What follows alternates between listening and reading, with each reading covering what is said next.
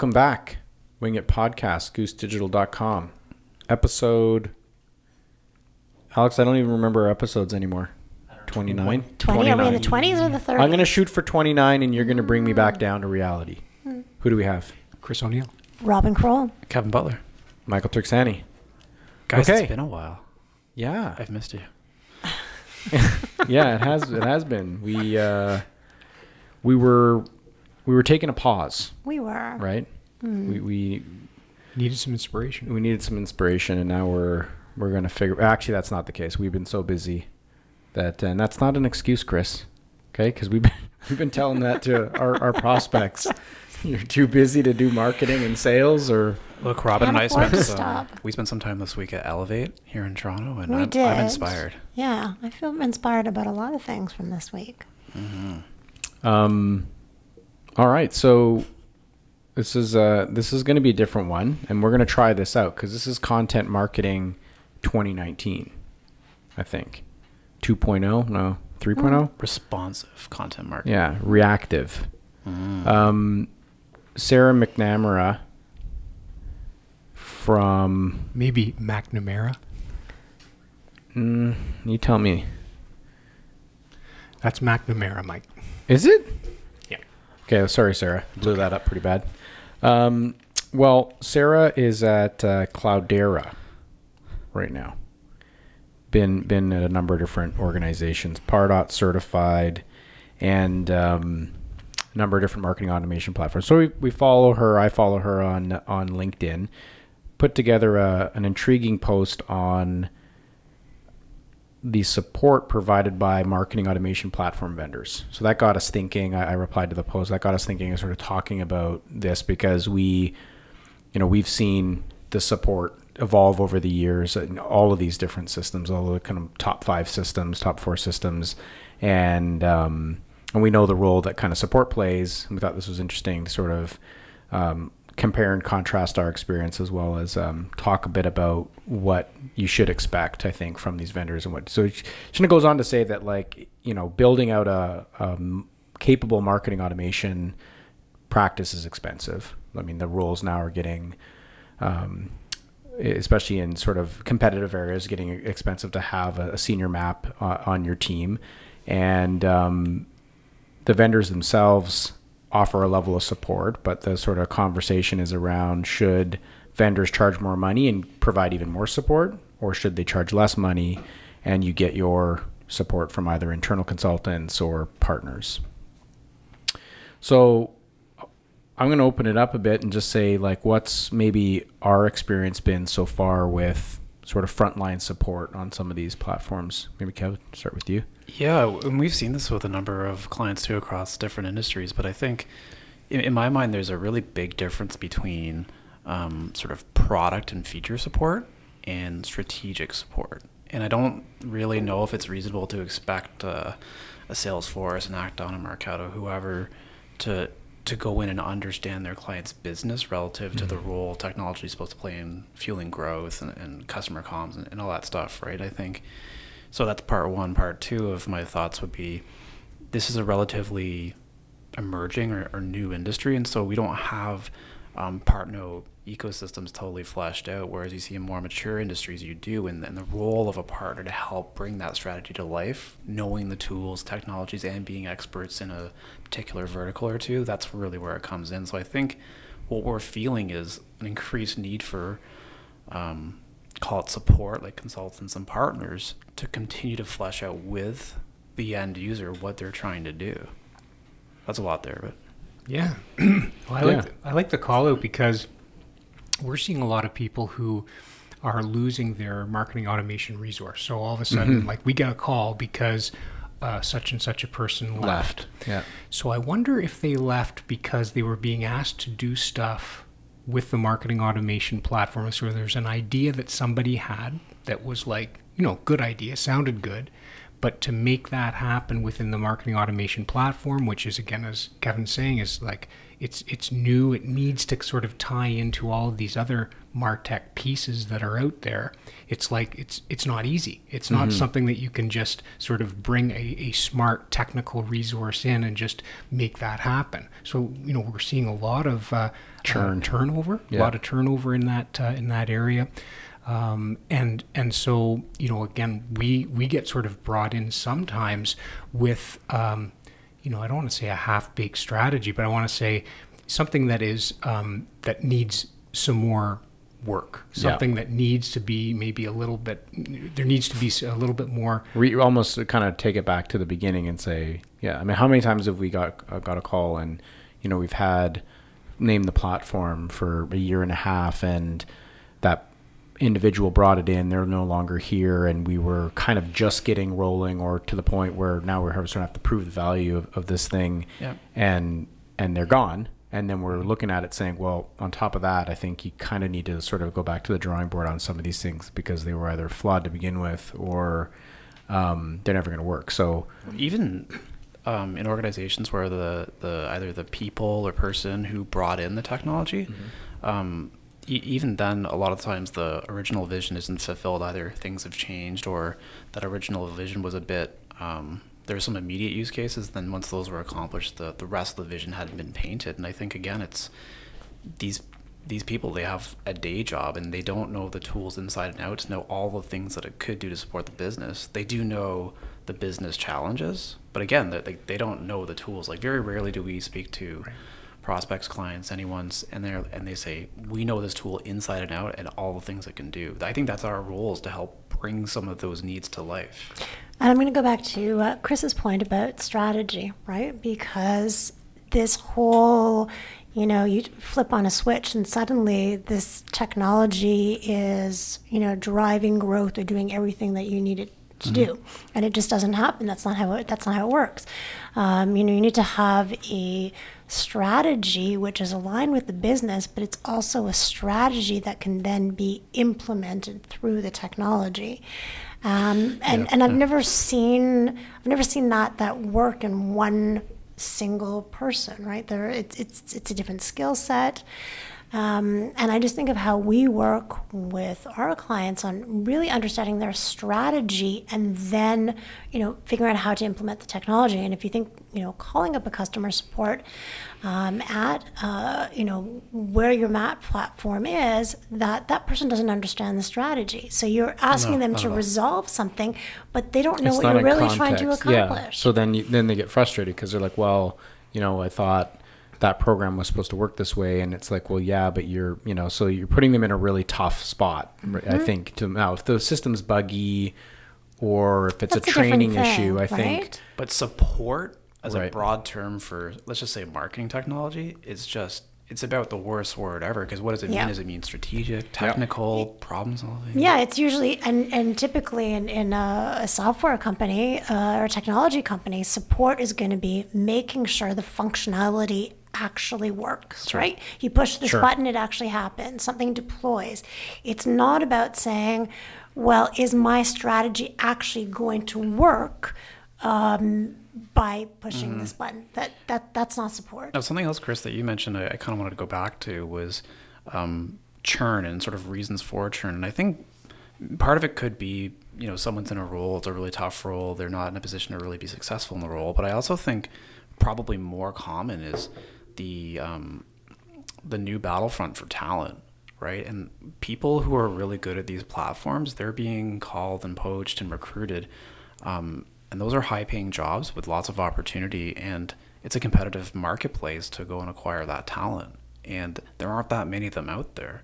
So if you are, I don't know, like a tech startup, you're well funded and you want to go build an in house marketing ops team with specializations around CRM, marketing automation, and possibly emerging other marketing technologies, you're willing to pay for that. And so, Yeah, or happens. or you know, I think that that's also you know we'll, we'll we'll stick on the on the map platform, but maybe we can talk later about um, alternatives. You know, like which is where I think organizations like ours coming in to sort of help mitigate that risk to some degree, right? If you are if you are going to build that out, you, and and because I don't think the I think it's hard to keep these people in inside the business. Sometimes they they get in there and then they.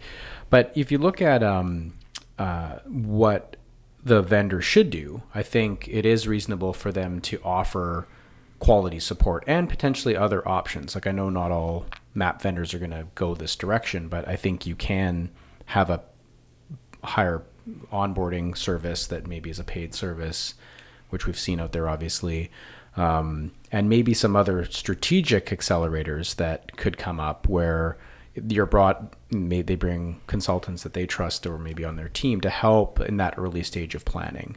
Uh, you don't see that as often. You know, we've done a bit of that with Act-On to um, carve off six that make sense. Um, but I think that's ultimately part of the challenge. If we say, and we see this every day with our clients, so a new customer onboarding drip, you know, and that's a program that marketing's goal is to develop, you know, the the new customers that come through and whatever their strategic strategic objective is in that base. Well, that varies heavily from customer to customer. So even even calling up a vendor and saying I'm trying to build a new customer drip and I'm having an issue, it's like it's a can of worms. Like, well, mm-hmm. what what exactly What does that to mean to, do, your right? business, right? And yeah, if you've got you know, CS, perfect CRM, half used CRMs, you know, data that's this or that, like it really it really does. Um, I think make a, a challenge for a vendor to offer you know the level of support that people might, and we're seeing that in how frustrated they are looking at moving systems. Yeah. You know, you could almost say that, um, you know, whether it was, uh, you know, 30 years ago it was accounting systems, or maybe 20 years ago, 10 years ago or 15 years ago it was a CRM. But the same process takes place. The first thing is, let's get one of these systems in here because it's going to, you know, make everything easier and smoother and better. So they bring it in, mm-hmm. it doesn't work. They have to redo it. They choose another one, whatever. They go through that process. Same thing with the CRM. It was like, oh, CRM, that was the newest thing to have. It was a platform you could use. People brought it in. They didn't properly support it. As a result, there was churn there. There was all kinds of learning and so forth. So now what do you have? You got CRM administrators. Uh, you know, sort of it's it's a new industry. Yeah. The same thing. We're just in the very early stage on the marketing automation side. We're in that early stage of people testing and trying and seeing what do they need to invest in in order to make it work properly. I think we're going to wind up in the same situation, which is you need to properly support that marketing automation platform through the strategy that you mm-hmm. that you have already gone through with your accounting system and your CRM. And Yeah. it all comes together. Yeah, and I think you know similarly on the CRM or some of those you know other systems in the in, inside the business that have really taken hold over the years. I think you are seeing a graduated approach to resource um, to to the cost of those resources now. Like you know, yeah, superstar map resource that can pull everything together and have everything from a strategic to tactical question and and and draw a project up those are hard to come by right now. And and i think what we've done successfully in our business is we you know you know the only way we can sort of operate is to have graduate levels of roles here. Mm-hmm. So i think there is a world where it's kind of maybe where I disagree a little bit with with the conversation about needing a super high priced resource. I think you know companies need to be careful that they're not held hostage by really high priced resources, but at the same time that they get that strategic support, which is where I like the idea for some vendors to offer that because I think they can bring it in in a smaller chunk.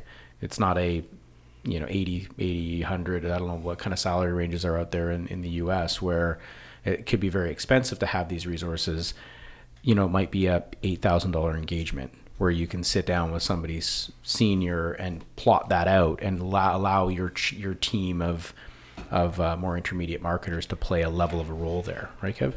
Yeah, I was just thinking, and we- we've kind of talked about the themes Chris talked about just now. We, we've done that in the past too, where we said, you know, in, in five, ten years' time, you're going to have marketing automation admins internally for large enterprise organizations. And I think if you scroll through, I'll just use Salesforce as an example, right? You see like Salesforce administrator, but you might even see things like, because they're about 10, 15 years ahead of where marketing automation is from an adoption standpoint, you might see Salesforce junior administrator, right? So to your Mhm. point around tiered sort of levels of experience, so you could say, well, you know, our organization doesn't have an appetite to go and hire a, a super admin of Marketo, but maybe we want like a junior Marketo admin, and we will empower that individual with like a sort of like a, a connection to a consultancy or an agency with expertise where it's like that lifeline where they have support for things they need, do more with augmentation or even on a higher strategic level, whatever, right?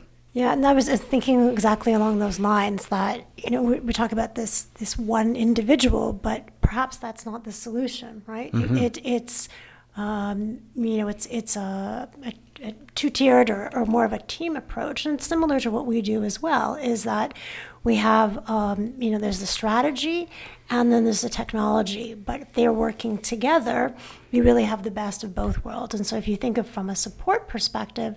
Um, you can have people who have that deep understanding of the platform, Mm-hmm. but then you have that value added service that's the strategy.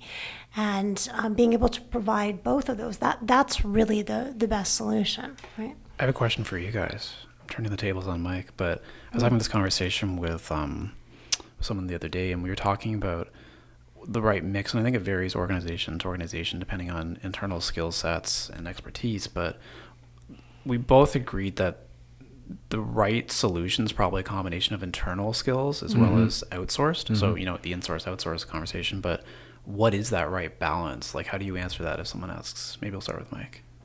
Hmm. Um, yeah, well, I think it um, it's it's a good question. I think you know outsourcing your strategy uh, is is a challenging is a challenging one. I think you can. Well, have- actually, let's say just outsourcing the execution, like the technical elements of these these platforms. Oh, just out just the just the outsourcing.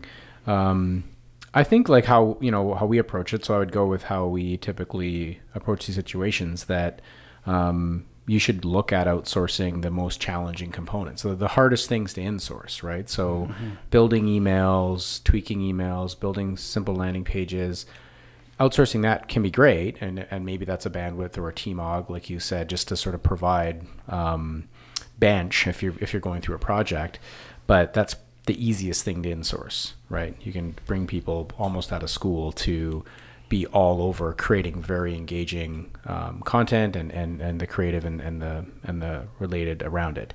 Um, trying to insource, you know, data integration and trying to insource kind of complex programs or um, the right approach to activating kind of an audience. I think that, that that'll be harder for a lot of companies, right? And that's probably where when they hire a Marketo admin or a Salesforce admin and that's kind of soup to nuts doing most of that, and then they that person leaves.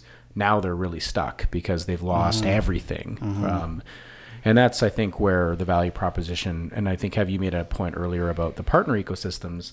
And that's really the value proposition of a more mature partner environment. Is that you know, they're not just there to execute what you require to have done. If you position it more along the lines of this is a SLA for mm-hmm. us to have continuity over a long period of time in this area, and maybe we'll lean on them a lot for a particular quarter and a whole lot less the next quarter.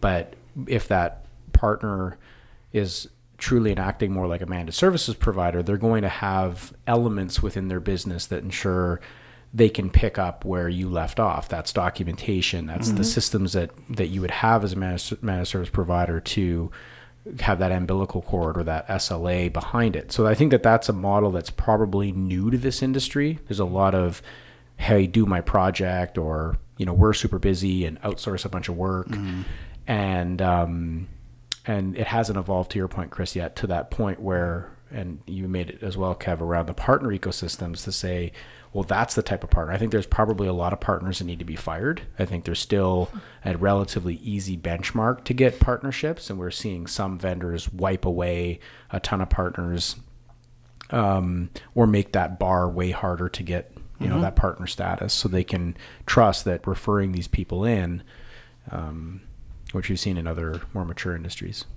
That's a good answer. I don't know what you guys would answer now. Mike took all the good parts. Yeah. Oh, sorry. Well, I was going to answer it a slightly different way, oh. only in that I don't think the um, you know the in-source outsource instead of you know thinking of that sort of like a dividing line, but you can think about it as a progression as well, and that's something that we always talk about with our customers as well, mm-hmm. Mm-hmm. is that it could be you know to get up and running, to get everything executed. Let's say for the first twelve months, it might make sense to outsource that, mm-hmm. but gradually, as there are some more repetitive processes, and as an, an internal team starts to learn mm-hmm. they can gradually bring things back in house, and that, that's another way of looking at it. Do you know what's interesting is we've seen this with a few of our clients, but I kind of felt a few years ago I would have made a bet that we'd see it a lot more, which is we'd be involved in some of the job creation or like the mm-hmm. elements of various roles that are going to be in, put into growing departments that would incorporate some of the things that the agency did initially. To your point, Right. we haven't done that a whole lot. In some cases, we've even been part of maybe just meet someone for five minutes and just say, hey, does seem like a good fit kind of thing. But I would have thought we'd be involved in more of that with some of our clients who really do rely on marketing automation. Think some of the bigger clients we've done a little bit, but you're right. It, it, it and mm-hmm. you know, I like to think of that in a positive way is that the businesses are growing, that perhaps they're using those internal resources for things like Mike said, strategy, things that really have to mm-hmm. stay internal. So, you know, and liking the way the partnership works, there's a certain amount of a trust that's already been built up, and just saying, let's continue with that with the outsource, and we're gonna, you know, look at different and newer things from an in-source resource. Yeah, I think I think the challenge with the vendors, which is kind of where this started off, the vendors charging more and more money and thousands and thousands more potentially is that it it's it might be perceived as a higher barrier to entry. Um, and you know, so but I think more importantly for for the customer to understand that like successful onboarding isn't free, right? So yes, you can have access to the platform and you know there's a turn on, but then beyond that, activating that and getting that properly set up, that onboarding component, there's if you don't have the skill sets, well then you need to find those skill sets, either paying for them from the vendor or so I think there's a bit of a risk in in you know vendors kind of rushing to charges. I also think that